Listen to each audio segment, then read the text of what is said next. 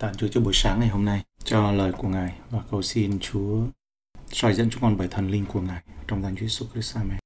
Xuất đề diêu tự ký chương 33 phần 1 sách này sẽ chia ra làm hai phần. Câu 1 Đức yêu và phán cùng môi xe rằng Này, ngươi cùng dân sự mà ngươi đã dẫn ra khỏi xứ Egypto, hãy từ đây đi lên xứ ta đã thể ban cho Abraham, Isaac và Jacob rằng ta sẽ ban xứ đó cho dòng dõi ngươi. Sau tội lỗi của con bê vàng, Đức Chúa Trời đã không bỏ dân Israel để không cho họ vào đất hứa. Ngài nói rằng họ có thể tiếp tục sở hữu những gì Ngài đã hứa với họ và với Abraham, Isaac và Jacob. Câu 2 đến câu 3 Ta sẽ sai thiên sứ người, thiên sứ đi trước ngươi và sẽ đuổi dân Canaan, dân Amorit, dân Hethit, dân Pheresit, dân Hevit và dân Sebusit. Đặng đưa các ngươi vào xứ đượm sữa và mật, nhưng ta không cùng lên với ngươi đâu, vì ngươi là dân cứng cổ, e ta diệt ngươi dọc đường chăng? Sau tội lỗi của con bê vàng, Đức Chúa Trời đã không chối bỏ sự bảo vệ đối với dân Israel. Ngài hứa sẽ ở bên họ theo một cách nào đó, gửi thiên sứ của ta, và Ngài chiến đấu cho họ ở trong đất hứa. Nhìn lại cuộc xuất hành, thì ở trong Esai 63 câu 9 có nói, Hễ khi dân Ngài bị khốn khổ, chính Ngài cũng bị khốn khổ, và thiên sứ trước mặt Ngài, nguyên nghĩa của câu này là sự hiện diện của Ngài, đã cứu họ rồi, Chính Ngài đã lấy lòng yêu đương thương xót mà chuộc họ. Ngài đã ấm bồng và mang họ trong các ngày tuổi xưa. Thiên sứ về sự hiện diện của Ngài mô tả sự hiện diện của Đức Chúa Trời với dân Israel. Ở trong suốt Ê ký chương 23, câu 20 đến 23. Thiên sứ mang danh Đức Chúa Trời ở trong mình. Thiên sứ được mô tả đây ở trong câu 2 ấy, chỉ đơn giản là một thiên sứ, không phải là chính Chúa. Ta không lên cùng ngươi đâu. Đức Chúa Trời đã nói rằng ta sẽ không có mặt hoặc trong hoành trình hoặc ít nhất là cảm giác gần với sự hiện diện của Ngài. Dân Israel đã có kinh nghiệm sát sườn để về sau David nhớ lại bài học này. Trong tâm khảm của họ, nó có ý thức được rằng là Chúa ẩn mặt đi. Có thể bắt đầu là lúc này. Thi Thiên 30 câu 7 Hỡi Đức Yêu Va nhờ ơn Ngài, núi tôi được lập vững bền, Ngài ẩn mặt đi, tôi bèn bối rối. Thi Thiên 104 câu 29 Chúa giấu mặt, chúng nó bèn bối rối. Chúa lấy hơi thở, chúng nó lại, chúng nó bèn tắt chết và trở về bụi đất. Hội thánh Laodice là Chúa ẩn hoàn toàn. Chúng ta có thể nói rằng Chúa đã nói ta sẽ không ở gần ngươi như vậy bởi vì ta có thể sẽ phán xét ngươi nhưng hãy tiếp tục đến trong đất hứa. Đức Chúa Trời phán rằng dân chúng ngoan cố cho nên không thể đi lên. Môi xe lấy lý do đó mà cầu xin, nài xin với Chúa hãy đi cùng họ. Điều này chỉ có thể được hiểu theo cách mà môi xe hoàn toàn tin cậy vào ân điển và sự tốt lành của Đức Chúa Trời. Trong đó có rất nhiều điều được nói đến ở trong câu 12. Nhận biết Chúa là tốt lành, tin cậy Chúa là tốt lành. Nhiều khi chúng ta tin Ngài tốt khi thấy theo ý của chúng ta thôi. Chúng ta không dám tin, xin không dám chút đổ, không dám dâng lễ quán của đời mình, không dám chút đổ hết với Chúa. Bởi vì nếu khác ý ấy, thì con giữ ý riêng của mình. Hoặc lợi dụng Chúa khi cần thiết kêu cầu thôi. Còn khi không cần ấy, thì cứ bon bon theo đường riêng của mình. Tức là không có mối quan hệ gì với Chúa cả. Đồng vắng là nơi thực sự Chúa dạy họ về mối quan hệ đối với Ngài. Ý thức được điều chúng ta đang thiếu sót và sai lệch. Đó là lý do tại sao trước tiên chúng ta cần sự tha thứ, nhưng thứ hai chúng ta cần sự hướng dẫn của Ngài để đi qua thế giới này. Nếu không chúng ta sẽ nhanh chóng vướng vào tội lỗi và gãy gánh dọc đường. Đây là một thách thức đối với môi xe và cả dân sự nói chung. Đức Chúa Trời nói với họ rằng họ có thể có đất hứa nhưng Ngài sẽ không ở lại với họ một cách gần gũi và riêng tư. Nếu họ hài lòng với sự sắp xếp đó thì chứng tỏ họ chỉ yêu cầu những phước lành của Chúa chứ không có yêu chính Đức Chúa Trời. Nếu họ thách thức Đức Chúa Trời, cầu xin Ngài vì sự hiện diện của Ngài, không chỉ các phước lành của Ngài, thì điều đó sẽ thể hiện tấm lòng chân thành, thật thà dành cho chính Đức Chúa Trời, một tình yêu chân thật đối với Ngài. Và đây là bước đầu tiên dẫn tới sự phục hồi, phục hưng tâm linh ở Israel. Nguyên tắc thứ nhất. Mọi phước lành khác chẳng có giá trị gì nếu Chúa không ở cùng bạn. Giá trị của Canaan là gì? Giá trị của sữa và mật, ê chề là gì? Nó sẽ trở thành ê chề chứ không phải là sung mãn nữa. Ở trong Chúa thì sung mãn và thỏa lòng, thỏa mãn. Giá trị của cải đó là gì? Nếu Chúa không ở cùng, nó trở thành gọi là thừa mứa đấy. Họ thấy rằng việc nhận ra sự hiện diện của Đức Chúa Trời có mối quan hệ thông công và đồng hành này nó quan trọng hơn tất cả mọi thứ khác. Câu 4 đến câu 6 khi dân sự nghe lời hăm này, bèn đều để tang, không ai đeo đồ trang sức hết. Vì Đức Yêu Va đã phán cùng môi xe rằng, hãy nói cùng dân Israel, các ngươi là dân cứng cổ, nếu ta cùng lên với các ngươi chỉ trong một lúc thì ta sẽ diệt các ngươi. Vậy bây giờ hãy cất đồ trang sức trong mình ngươi đi, đặng ta biết liệu đãi ngươi cách nào. Thế thì, từ núi Horeb, dân Israel đã lột các đồ trang sức. Dân chúng ăn năn và than khóc, bèn đều để tang, không ai đeo đồ trang sức hết. Đây là một phản ứng tốt cho Israel. Đối với họ, đó là một tin xấu. Họ thương tiếc về sự mất đi sự hiện diện gần gũi của Đức Chúa Trời. Giống như có người chết vậy, để tang mà. Họ quan tâm đến mối quan hệ của họ với Chúa, không chỉ những gì Ngài có thể ban cho họ. Chúng ta đặt trường hợp giống như một trường hợp mà một người ngoại tình thì nó như thế nào? Rõ ràng là mọi người cảm thấy rằng mọi lời rằng lời hứa về một thiên sứ được đi cùng ấy, đó là sự hạ thấp về cái đặc quyền. Và đây là một vấn đề quan trọng đối với Israel, vì họ có thể thấy sự hiện diện của Chúa trong một cột mây vào ban ngày, cột lửa vào ban đêm. Nếu Đức Chúa Trời rút lại sự hiện diện của Ngài thì thấy ngay à. Họ thương tiếc ở đây là vì thần tượng bằng vàng. Họ không thể vui vẻ một cách ngoan ngoãn. Họ buồn một lúc là tốt rồi. Chúng ta nhớ, Chúa Đồ Phaolô nói, anh em buồn, theo ý muốn Đức Chúa Trời thì sinh ra, đem ra lòng hối cải. Và đây là Chúa buồn và Chúa bảo họ hãy bỏ hết đồ trang sức đó ra. Họ bỏ hết đồ trang sức đó ra. Một hành động mà Chúa muốn khi mà Đức Chúa Trời Ngài làm cái điều đó. Ngài xử với dân của Ngài khi dân Ngài ngoại tình. Khi dân của Ngài ngoại tình ấy, chúng ta hình dung ấy, đó là trước đó thì họ lột đồ trang sức ra, vui thú sung sướng để làm bỏ vàng. Còn bây giờ ấy, thì qua cái tình trạng như thế này, đây là một cái hành động mà Chúa yêu cầu. Và đây chính là cái điều mà chúng ta thấy sứ đồ Phaolô đẩy dẫy những cái điều của trong cựu ước ấy, khi ông nói trong Roma chương 6 câu 19 ấy. Vậy anh em từng đặt chi thể mình làm tôi sự ô uế, gian ác, đặng phạm tội ác thể nào thì bây giờ hãy đặt chi thể mình làm tôi sự công bình, đặng làm nên thánh cũng thể ấy. Vì các ngươi là dân cứng cổ, cụm từ này được lặp đi lặp lại một lần nữa. Ý tưởng chính ở đây không phải chỉ là tính ngoan cố thôi, mà họ còn ngoan cố chống lại Đức Chúa Trời. Miêu tả cái hình ảnh một con bò hoặc con lừa chống cự lại bác nông dân giằng co và khiến cổ của nó căng cứng lại.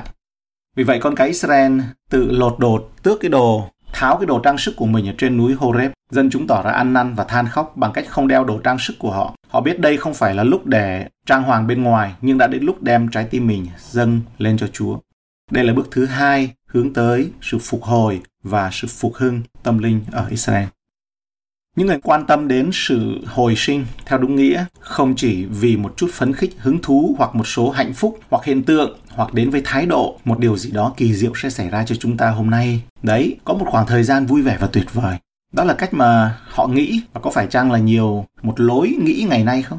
Và nếu bạn và những người thân yêu của tôi chỉ đơn giản nghĩ về những cuộc gặp gỡ phấn khích và một điều gì đó tuyệt vời thì bạn vẫn chưa bắt đầu hiểu được vấn đề này như đoàn dân đông ngày xưa đi theo Chúa nhưng có một cái phản ứng phụ mà có lẽ rằng ấy giống như là Leviathan con rắn xưa ấy, nó từng ở trong cái cái từng dòng nước lúc ẩn lúc hiện ở trong đám đông ấy.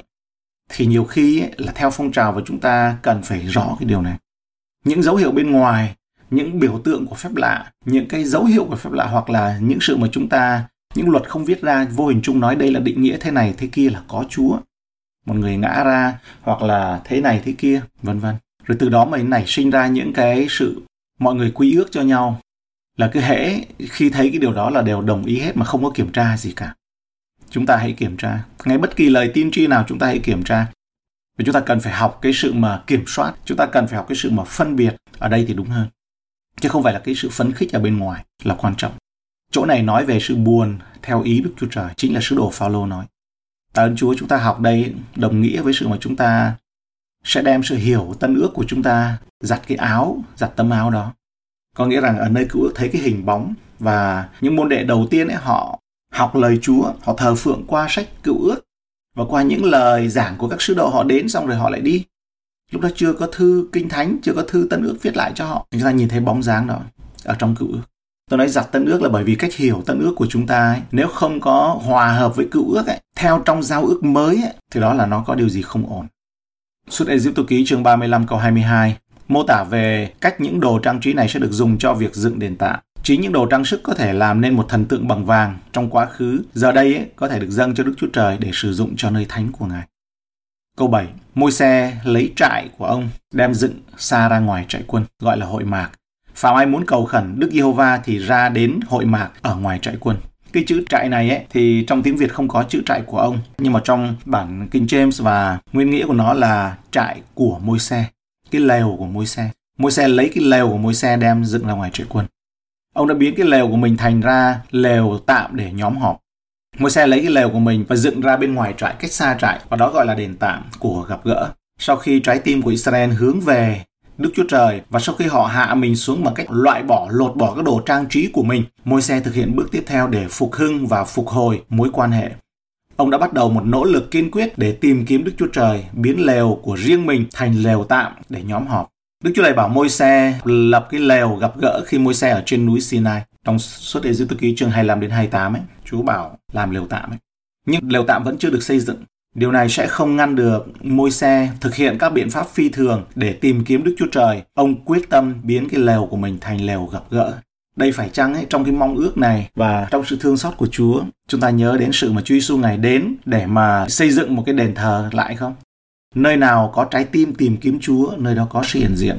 Nên là có hai ba người cùng trái tim đồng lòng hiệp nhất tìm kiếm Chúa, ở tại đó Chúa hiện diện. Và giống như một ờ, người vợ ngoại tình có thời gian ly thân, dân Israel ấy, mặc dầu họ có ăn năn, họ có làm điều này điều kia, nhưng mà cái thời gian mà cái thái độ của môi xe làm ở trong một sự sâu thẳm một sự đau đớn xót xa ở trong lòng giống như thổn thức mà không nói lên được ông đem lặng lẽ đem cái lều của mình ra ngoài để mà tìm kiếm chúa. Bởi vì cái phòng thê đã bị ô uế trốn khuê phòng đã bị ô uế. Nơi ấy, ở giữa dân sự ấy đã từng có con bò vàng ở tại nơi đó không thể, ông không thể mà đành lòng, không rõ như thế nào, nhưng ông không thể đành lòng ông lấy cái lều ra ngoài trại quân đó là lý do. Một sự tìm kiếm, một sự ăn năn sâu sắc, ăn năn sâu sắc vô cùng về cái lỗi của dân sự. Về sự đau đớn vô cùng khi mà đem cái lều này xa khỏi trại quân một điểm nữa chúng ta lưu ý khi chúng ta nói, để cho nó rõ trong tâm trí của mình. Nhưng mà môi xe chỉ viết một cái hành động như vậy. Ông không có diễn đạt lại cái tâm trạng khi mà ông đem cái lều đó ra nhưng mà khi chúng ta cùng nhau nhờ chúa để chúng ta rõ hơn được cái lý do tại sao, để làm gì để ứng dụng cho chính mình. Nhiều khi chúng ta ăn năn ấy là nó rất là nhanh. Cái nỗi buồn của đức chúa trời về tội lỗi của mình, ăn năn xong đấy, chúa tha lỗi rồi gì, sau đấy chúng ta chửi miệng sau khi ăn vụng. Sự ăn năn đã thành ăn vụng. Chúng ta lau miệng và sau đó là thôi, chúa tha rồi. Mà mình không ý thức được một cái thái cực khác cái đó là lại ma quỷ nó lại làm cho lại quá là mặc cảm lúc nào cũng cũng mặc cảm về tội lỗi của mình. Cũng không phải. Nhưng mà hành động ở đây ấy, đó là môi xe đem cái lều đem cái sự tìm kiếm chúa ra khỏi cái nơi mà đã từng có bỏ vàng từng có nhảy nhót từng có đú đờn ở tại đó. Sự thật là đú đờn ấy. Bởi vì ấy, trong chương trước thì nói rằng thờ bầu vàng ấy chơi giỡn đó là đú đờn. Tại nơi đó với tà thân. Ông không thể đành lòng được. Đó là một cái hành động đây không phải là điều mà môi xe đã tổ chức hoặc lên kế hoạch hoặc là chiến lược. Ông đã tìm kiếm chúa một cách triệt để và tự phát. Khi môi xe làm điều đó đức chúa trời cảm động lòng dân chúng. Ông không phải vì ghét dân chúng. Ông chỉ đau đớn và ông buồn ông xót xa. Chúng ta có bao giờ có lòng mà cảm nhận đứa con mà nó hư không? Cảm nhận chúng ta gì đối với nó? Ghét nó mà có người còn nói là muốn cho nó chết nữa? Hay là chúng ta cảm nhận cái lòng giống như môi xe đây? Ông sẵn sàng thay cái mạng của mình ấy, cái tên của mình trong sách sự sống ấy, vì dân này và khi chúa bảo ta, ta diệt dân này môi xe bảo xin chúa đừng trong sâu thẳm của môi xe đó là một sự mầu nhiệm đúng không ạ ông đem cái lều ra xa trại các nơi thánh thường được xây dựng cách các thị trấn ở trong thế giới cổ đại nó xa một chút mà dân Israel ấy thì đã đánh mất cái tính độc nhất của họ như là một quốc gia mà Đức Chúa Trời ngự ở giữa. Điều đó là sao? Khi mà môi xe đem ra xa trại ấy, thì cũng giống như các cái dân ngoại khác thôi. Tức là cũng nằm ở một cái nơi vắng vẻ, nơi hẻo lánh nào đó. Nhưng mà cái thời gian này giống như là thời gian đang giống như nhà có tang vậy. Qua đây là sao? Thờ thần tượng. Đối với Đức Chúa Trời nó kinh khiếp như vậy đấy. Sự yêu một cái gì đó khác hơn Ngài nó kinh khiếp như vậy đấy. Thế mà trong điều răn đầu tiên thì cái giáo phái lớn nhất của cơ đốc giáo ấy, đã lật bỏ ra cái điều đầu tiên của điều răn trong 10 điều răn bỏ cái điều đó. Chúng ta không thấy điều đó sao? Và để Chúa cho ấy, để khiến cho bây giờ ấy là cảm ơn Chúa cho thời cải tránh. Họ phải đem cái lều ra xa trại. Cái lều ra xa trại tìm kiếm Chúa. Và thậm chí có cả những người anh em công giáo rất là yêu mến Chúa. Họ đem cái lều của họ ra xa trại để tìm kiếm Chúa. Tất cả những ai tìm kiếm Chúa đều đi ra đền tạm, nhóm họp bên ngoài trại, bằng cách làm nơi thờ phượng bên ngoài trại. Môi xe rõ ràng vạch ra một đường để xem ai thực sự muốn đến gần Chúa. Chúng ta trở lại trong cái mạch này. Để qua đây là sao? Để xem dân sự lòng của họ như thế nào. Để rõ ràng ấy, đó là họ theo phong trào, họ khóc, họ để tang, họ lột, lột cái cái vòng hoa tai, lột đồ trang sức thì nó dễ. Để xem cái mà họ yêu ấy, thần tượng ở bên trong lòng họ có lột ra hay không họ có đến gần chúa hay không. Khi môi xe làm cái việc này ấy, là bắt đầu đi một cái bước cao hơn để xem những ai đến gần chúa. Điều đó có nghĩa rằng mọi người muốn tìm kiếm chúa là phải tự tách ra theo một nghĩa nào đó chúng ta có thể cho rằng không phải ai cũng muốn làm điều này. Sau vụ việc bò vàng ấy chứng tỏ có những điệp viên xác thịt nằm vùng. Và qua đây ấy, đó là cách mà chúa kéo dân sự đến gần. Khi Thánh Linh của Đức Chúa Trời bắt đầu đối phó với bất kỳ ai trong chúng ta, sẽ có sự tách biệt này. nó không phải là rầm rộ không phải là thái độ tôi thánh hơn người khác thái độ hơn người không ai bằng mình. Tôi là quan trọng nhất thế giới. Không phải như vậy. Một khi ấy, một người bắt đầu bị có gánh nặng về sự vinh hiển của đức chúa trời và tình trạng của hội thánh, thì người đó ngay lập tức cảm nhận được sự kêu gọi dâng mình, tự nhiên, biệt mình riêng là cho chúa. Như vậy thì trong cái việc mà nó có một số cái ý nghĩa đó, chúng ta hiểu những cái điều mấu chốt, điểm mấu chốt mà môi xe đem trại mình ra xa trại quân ấy, đó là con không thể, con không thể nơi đây ấy. Nơi đây đã có sự thờ tà thần, con không thể tại đây mà con làm cái điều đó. Có lẽ là như vậy và chúng ta nhớ trong Hebrew chương 13 tác giả viết rằng ấy, trốn khuê phòng thì đừng có để cho ô uế đó là nơi thờ phượng Chúa là nơi chúng ta có tâm giao tương giao mật mặn mà ngọt ngào với Chúa đấy. Qua đó chúng ta nhớ, chúng ta hiểu được vì sao sứ đồ Phaolô nói ai theo xác thịt là nghịch thù với Đức Chúa Trời. Và chúng ta hiểu được vì sao ông nói rằng vậy anh em đã từng đặt chi thể mình làm tôi cho sự ô uế gian ác đặng phạm tội ác thể nào thì bây giờ hãy đặt chi thể mình làm tôi cho sự công bình đặng làm nên thánh cũng thể ấy. Và sứ đồ Giang dặn chúng ta rằng ấy ở trong thư Giang thứ nhất chương 2 câu 15 đến câu 17 Chớ yêu thế gian cũng đừng yêu các vật ở thế gian nữa. Nếu ai yêu thế gian thì sự kính mến Đức Chúa Cha chẳng ở trong người ấy. Vì mọi sự trong thế gian như sự đam mê của xác thịt, mê tham của mắt và sự kiêu ngạo của đời đều chẳng từ cha mà đến, nhưng từ thế gian mà ra. Và thế gian với sự tham dục nó đều qua đi, song ai làm theo ý muốn của Đức Chúa Trời thì còn lại đến đời đời. Vừa khi môi xe ra đến trại, câu 8, thì cả dân sự trỗi dậy, mỗi người đứng ở nơi cửa trại mình ngó theo môi xe, cho đến khi nào người vào trong trại rồi. Vừa khi người vào đó thì trụ mây giáng xuống dừng tại cửa trại. Và Đức Diêu Va phán cùng môi xe, cả dân sự thấy trụ mây dừng tại cửa trại. Bèn đứng dậy, rồi mỗi người đều sấp mình xuống nơi cửa trại mình.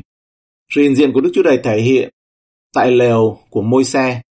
Vừa khi môi xe đến trại, ra khỏi lều tạm ấy, thì dân sự đều đứng dậy. Dân chúng theo dõi và chú ý khi môi xe thờ phượng. Khi môi xe thờ phượng, họ cũng thờ phượng. môi xe khuyến khích dân sự đến gần Đức Chúa Trời bằng chính tấm gương của ông. Trụ mây giáng xuống rừng tại cửa trại hay là lều tạm ấy. Lều của mỗi xe không trở thành lều tạm để nhóm họp. Đơn giản vì ông đặt tên cho nó là như vậy thôi. Đấy không phải là cái mẫu mà mà Chúa bảo với mỗi xe xây lều tạm nhưng mà đó là cái lều của ông ấy, ông mang ra. Nó trở thành như vậy là bởi vì Đức Chúa Trời thực sự đến đó để gặp môi xe qua cái hiển thị của cột mây cột mây nó nó đậu ở trên cái lều của môi xe mà khi ông gặp Chúa đem ra ngoài trại quân. Cột mây trở nên giống như lá cờ của vua hoặc của một đô đốc cho biết rằng họ đang hiện diện. Vì vậy cột mây mà đây theo nghĩa đen đó là cái vật đứng, cái trụ nó đứng ấy, là biểu thị của sự hiện diện của Chúa. Mọi người thấy cột mây này đến lều của môi xe và họ biết môi xe thờ phượng và gặp gỡ Đức Chúa Trời ở đó. Đây là một niềm an ủi lớn lao đối với người dân khi biết rằng người lãnh đạo của họ đã thực sự gặp gỡ Đức Chúa Trời và nghe từ Ngài. Và Chúa đã nói chuyện với môi xe. Chúng ta đã đọc rất nhiều về việc Chúa nói chuyện với môi xe, nhưng chúng ta không biết nhiều về những gì Chúa đã nói. Có lẽ còn nhiều điều hơn những gì được ghi lại trong suốt Ê-dư ký chương 33 đã nói. Và có lẽ phần lớn thuộc về bản chất cá nhân củng cố cho môi xe vững mạnh và tất cả mọi người đứng dậy và thờ phượng. Đây là phản ứng tự nhiên của họ Điều gì đó về môi xe và mối quan hệ của ông với Đức Chúa Trời khiến người khác cũng muốn thờ phượng Đức Chúa Trời. Bài học ở đây là gì? Bài học đó là môi xe vô cùng khiêm nhường. Ông không nói với dân sự ta gặp Chúa thế này, ta gặp Chúa thế kia mà ngày nay chúng ta nghe thấy nhiều người nói. Tôi mơ thấy tôi có khải tượng lên thiên đàng xuống hỏa ngục, rồi ờ, tôi lên được ngôi của Chúa. Mà chúng ta nghe thấy nổi da gà luôn. Đến nỗi mà mong như họ cũng không được luôn.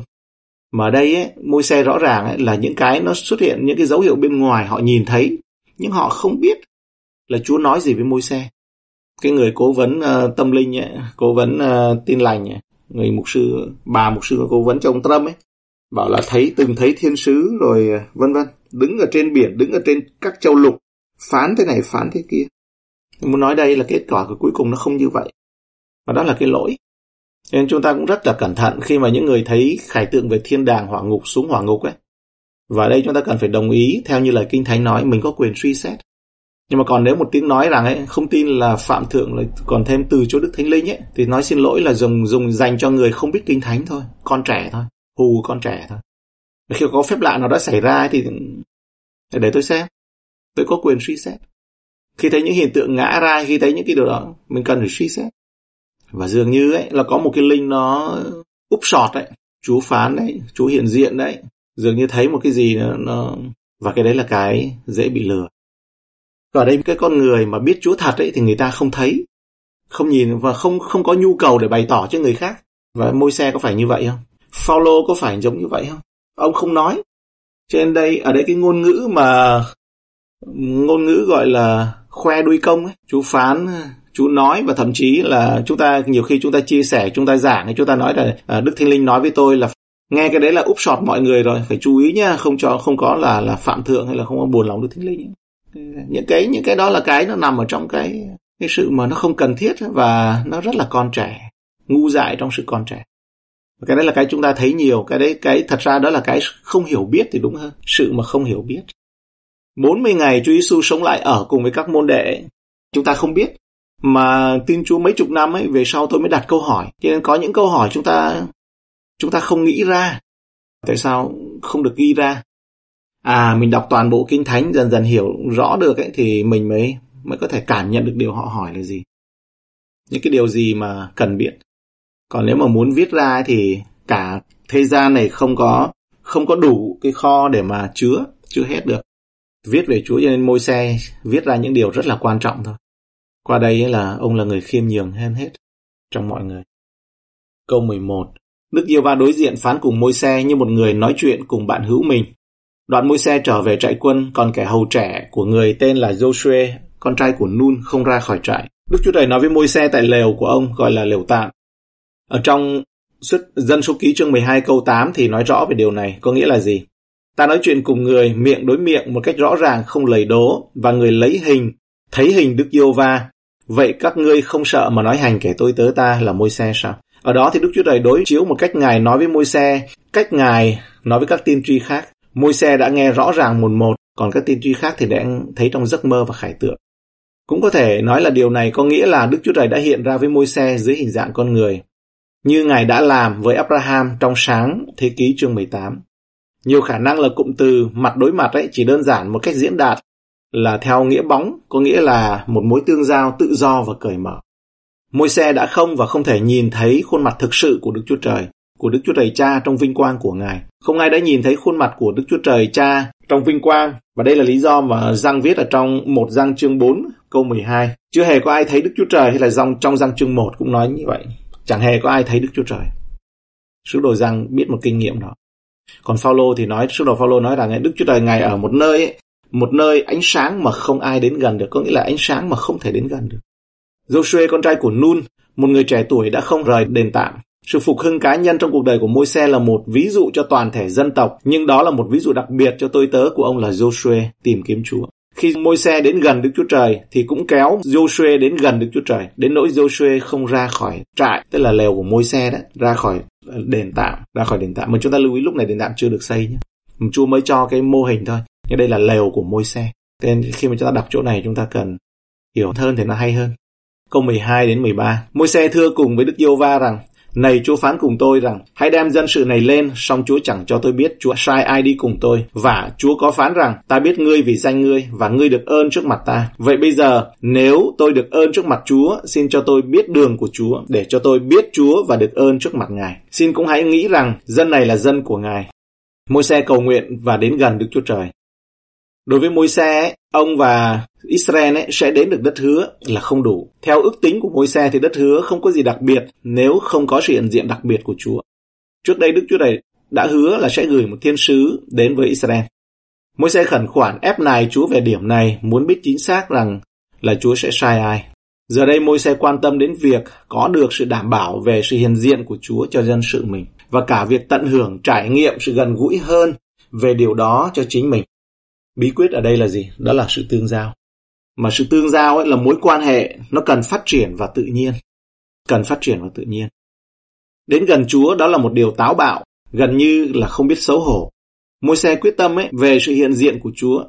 Và với dân Israel ấy, là dân Israel đến gần Ngài thì càng gần càng tốt. Đây là bước tiếp theo hướng tới sự phục hưng và khôi phục mối quan hệ của dân Israel đối với Đức Chúa Trời. Đây là tới bước thứ ba rồi đấy. Vậy bây giờ nếu tôi được ơn trước mặt Chúa, môi xe đã mạnh dạn đến gần Đức Chúa Trời. Nhưng ông đã mạnh dạn và dựa vào ân điển của Ngài mà Đức Chúa Trời đã bày tỏ cho ông là một nền tảng tốt để đến gần. Câu 13. Vậy bây giờ nếu tôi được ơn trước mặt Chúa, xin cho tôi biết đường của Chúa, để cho tôi biết Chúa và được ơn trước mặt Ngài. Xin cũng hãy nghĩ rằng dân này là dân của Ngài. Ông vẫn còn ở trên đất, nhưng ông đã kết nối được mọi sự với thiên đàng. Một chủ đề mạnh mẽ khác ở trong phần này là xin Ngài cho con biết. Con biết Chúa, biết đường của Chúa. Đó là sự nhận biết. Trong một hình thức nào đó, sự nhận biết này, cái từ, từ sử dụng gặp lặp đi lặp lại uh, trong những câu này. Theo nghĩa của mối quan hệ, Đức Chúa Trời biết Israel và môi xe, môi xe muốn biết Đức Chúa Trời.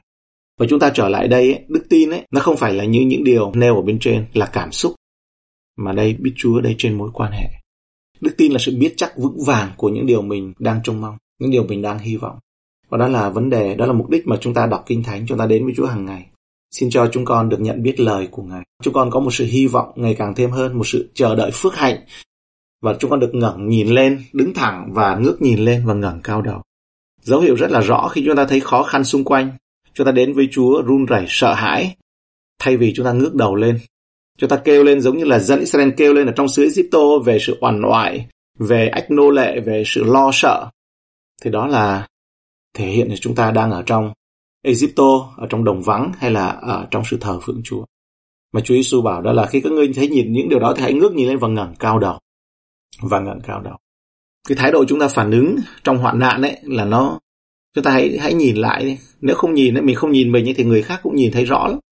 Cái phản ứng chúng ta trong hoạn nạn ấy đó là thể hiện đức tin chúng ta tin Chúa tới đâu. Đó là cái thước đo đấy chúng ta bảo là Chúa hãy đo con ấy. Đó là thước đo đấy. Để Chúa đo thì sẽ không bị đo ván ở trong đời này cho con ra lời cảm ơn Ngài, xin Ngài ban ơn và uh, giúp đỡ cho chúng con, cho chúng con được khao khát. Tất cả mọi điều này nó đến trong sự khao khát, trong một tình yêu mãnh liệt và đó là tình yêu ban đầu. Xin nhen lại và cho chúng con được đến gần với Ngài. Chúng con ờ, rất là cảm tạ Ngài.